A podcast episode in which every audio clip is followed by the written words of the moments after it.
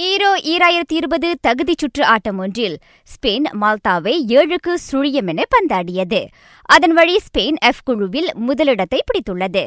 மற்றொரு ஆட்டத்தில் இத்தாலி மூன்றுக்கு சுழியம் என போஸ்னியா ஹெர்சகோவினாவை தோற்கடித்தது. அனைத்துலக நட்பு முறை ஆட்டம் ஒன்றில் அர்ஜென்டினா பிராசிலை ஒன்றுக்கு சுழியம் என வீழ்த்தியது.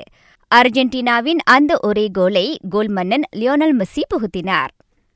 ஈராயிரத்து பத்தொன்பது தேசிய கால்பந்து விருதளிப்பில் ஜேடிடி ஆட்டக்காரர் சஹாவி ரசீத் மூன்று விருதுகளை அள்ளினார். அதிக மதிப்புடைய வீரர் சிறந்த ஆட்டக்காரர் அதிகம் பிரபலமான வீரர் ஆகிய பிரிவுகளில் அவர் அவ்விருதுகளை வென்றார். அவ்விருதளிப்பில் இளம் நம்பிக்கை நட்சத்திரம் சிறந்த இறக்குமதி ஆட்டக்காரர் என பல பிரிவுகளில் ஜேடிடி விருதுகளை குவித்தது. சிறந்த பயிற்றுனருக்கான விருது பஹாங் பயிற்றுனர் டோலா சாலேவுக்கு கிடைத்தது. தேசிய வீரர் உய்ஸி லியாங் ஜிபி முக்குளிப்பு போட்டியின் ஆடவருக்கான மூன்று மீட்டர் ஸ்பிரிங்போர்ட் பிரிவில் முதலாவது தங்கப்பதக்கத்தை வாகி சூடினார்.